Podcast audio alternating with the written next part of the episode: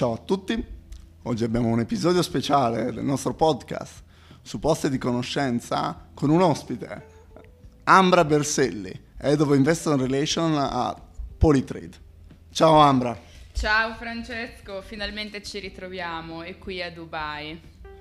Sì, è bellissimo ritrovarci con questa brezza, 40 gradi, tempeste di sabbia e 80% di umidità, la combinazione migliore che esista. Fantastico, assolutamente fantastico, però del resto tutti dicono che Dubai vada sperimentata d'estate almeno una volta nella vita. Certo, una di quelle esperienze come il para- paracadutismo d'altronde. esatto. Allora Ambra, uh, parlaci un attimino di te. Allora, eh, Beh, innanzitutto io e Francesco abbiamo lavorato assieme, no? In Italia, in uh, Lio, lì ci siamo conosciuti, ci siamo ritrovati qui a Dubai. Attualmente lavoro per Polytrade che è un lending protocol, quindi operazioni di appunto prestito, factoring, uh, finanziamento, uh, powered by blockchain. Sostanzialmente raccogliamo liquidità mh, da investitori sia istituzionali come fondi, banche, family office che cripto.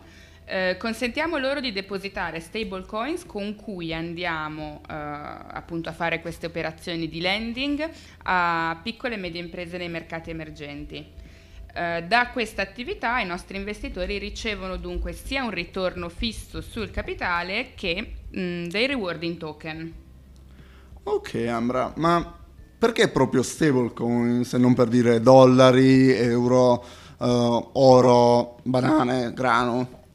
Uh, beh, eh, innanzitutto in un'ottica di democratizzare l'accesso a questa asset class, l'asset class della trade finance, eh, solitamente accessibile solo a istituzioni, si è reso necessario trovare un medium che fosse transabile in ogni maese, paese alle medesime condizioni. E per questo abbiamo scelto USDC come stablecoins.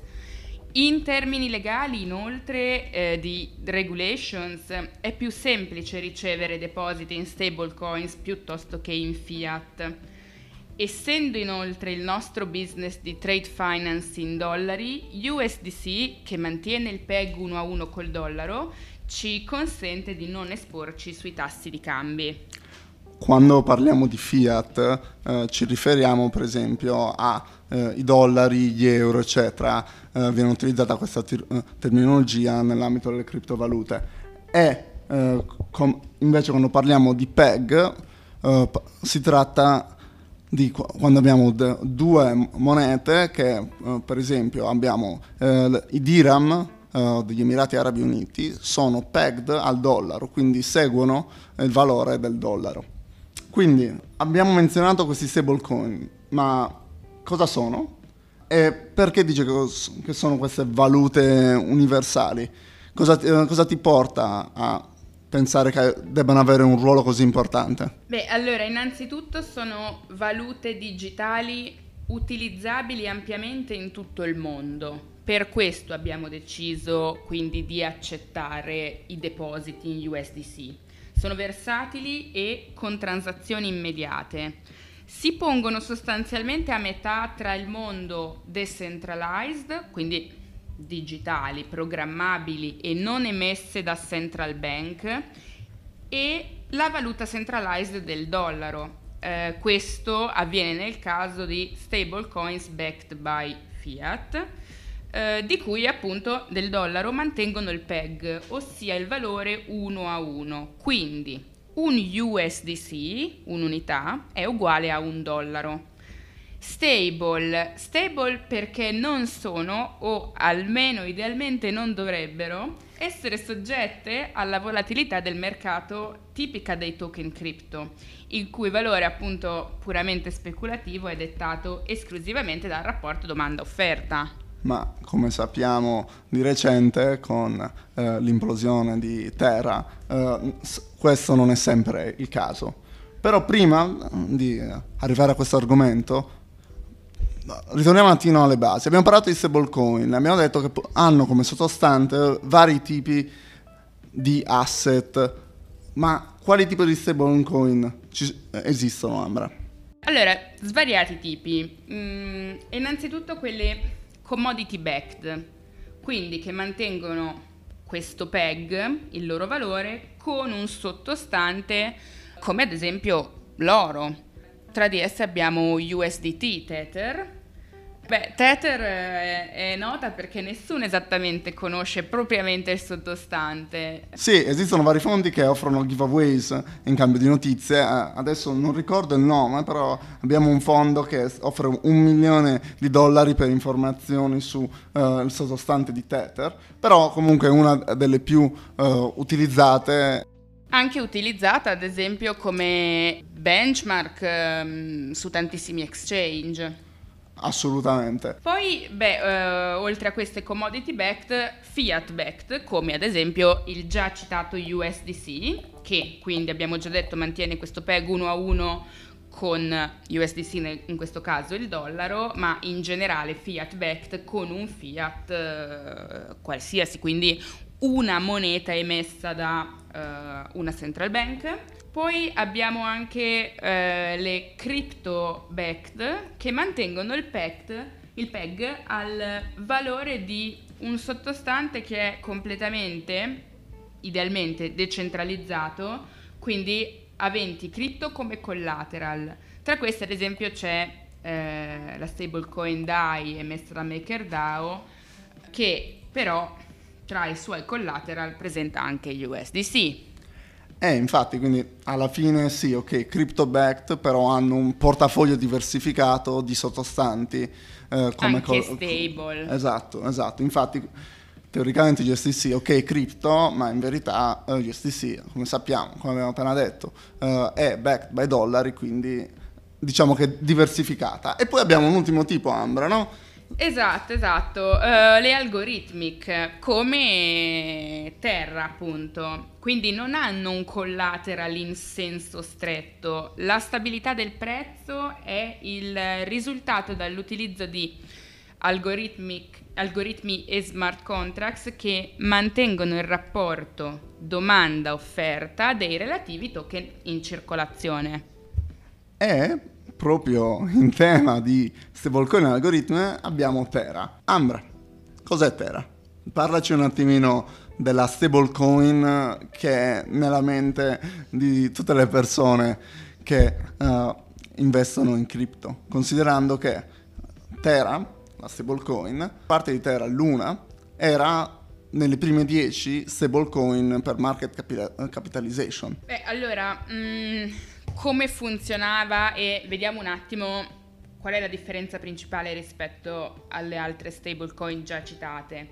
Sostanzialmente mh, mm, si era deciso di creare queste due criptovalute, una di esse era e sarebbe la stable Terra, l'altra invece non è una stablecoin, è un classico token Luna. Quindi Luna eh, sarà sempre scambiata a un prezzo determinato dalla domanda e dall'offerta.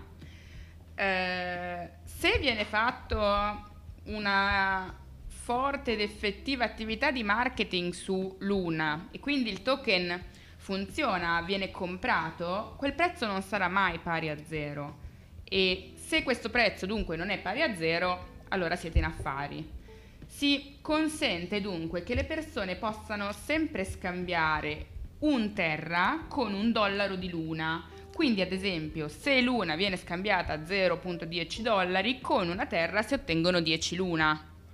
Esattamente. Eh, e per fare tutto ciò si imposta uno smart contract, eh, quindi qua è il punto della stablecoin algoritmica, per consentire alle persone di scambiare i loro terra con i luna e viceversa e l'una con i terra.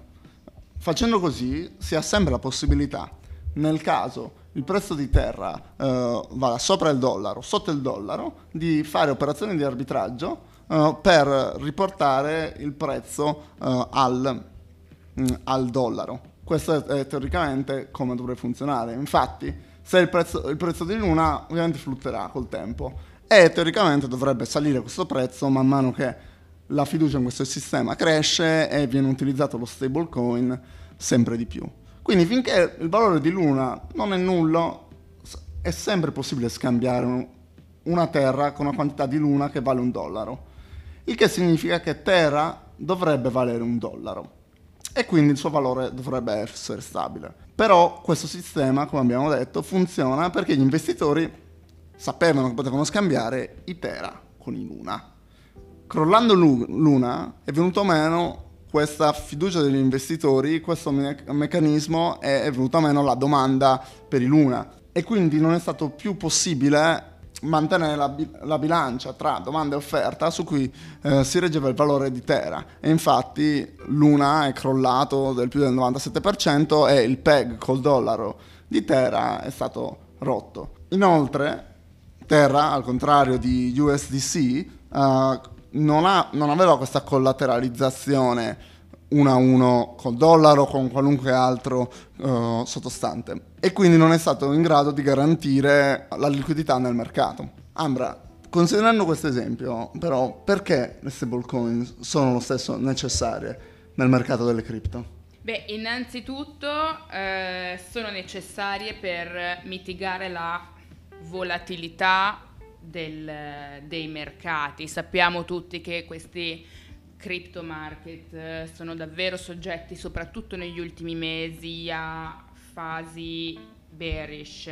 Possiamo quindi vederle come beni rifugio, come l'oro o lo yen, in cui i trader, coloro che fanno questo active management del portfolio, eh, trasferiscono i loro token in stablecoin in tempi di difficoltà. Eh, valute programmabili e transabili molto facilmente eh, consentono, quindi, consentono, quindi, questi scambi, scambi immediati, effettivi, anche peer-to-peer o business to business e si ritrovano tantissimi protocolli che accettano questi grandi pool di liquidità di stablecoin e offrono agli investitori rewards o possibilità di farli comunque fruttare, quindi guadagnare anche parcheggiando proprio le, le proprie stablecoins in diversi pool. Sì, sembra proprio che uh, le stablecoin uh, avranno sempre un ruolo più grande uh, nelle cripto e probabilmente altrove. Ambra, se fintech f- possiamo considerarla come finanza 2.0. Possiamo dire che uh, stablecoin, crypto, lending pool sono finanza 3.0? Cosa ci aspettiamo dalla finanza nel futuro, quindi, Ambra? Ma io vedo l'equipresenza di entrambi i sistemi, quindi sia quello centralized eh, legato al paese che emette una determinata moneta, che quello decentralized, quindi eh, molto semplicemente se fino a poco tempo fa o anche tuttora ci passavamo tra di noi i, i soldi su PayPal, arriveremo sempre di più a passarceli con a passarci le stablecoin con, con Metamask. E vedo inoltre sempre più ampio utilizzo di tutti questi strumenti che consentono di accedere a liquidità, prestito e, e quant'altro proprio per l'immediatezza e la semplicità. Inoltre ci si è resi conto in un ambito prettamente tech, più tech, che eh, portare la finanza o determinati processi on-chain, grazie appunto all'utilizzo della blockchain, eh, consente non solo la semplificazione dei processi, ma anche eh, avere grandissima sicurezza di, di essi. Eh, basti pensare alle procedure di KYC, quindi Know Your Client, tutta la compliance che viene effetta- effettuata in termini sia di retail investor che di business, anti-money laundering, è tutto davvero molto più semplice, immediato, ma soprattutto trasparente. Diciamo che potrebbe essere un modo per democratizzare la finanza eh, e demo- eh, democratizzare l'accesso uh, a varie asset class che prima no, non erano disponibili agli investitori ecco, e allo stesso tempo mantenendo dei forti controlli di antiriciclaggio, almeno queste sono questo sarebbe l'ideale. Bene, questa era la fine del nostro podcast. Ambra, grazie mille per essere venuta. Come sempre, do your own research, eh, non mandate bitcoin a Elon Musk se ve li chiede su Twitter. E Vagmi. grazie mille Ambra. Ciao. Ciao ciao, ciao a tutti.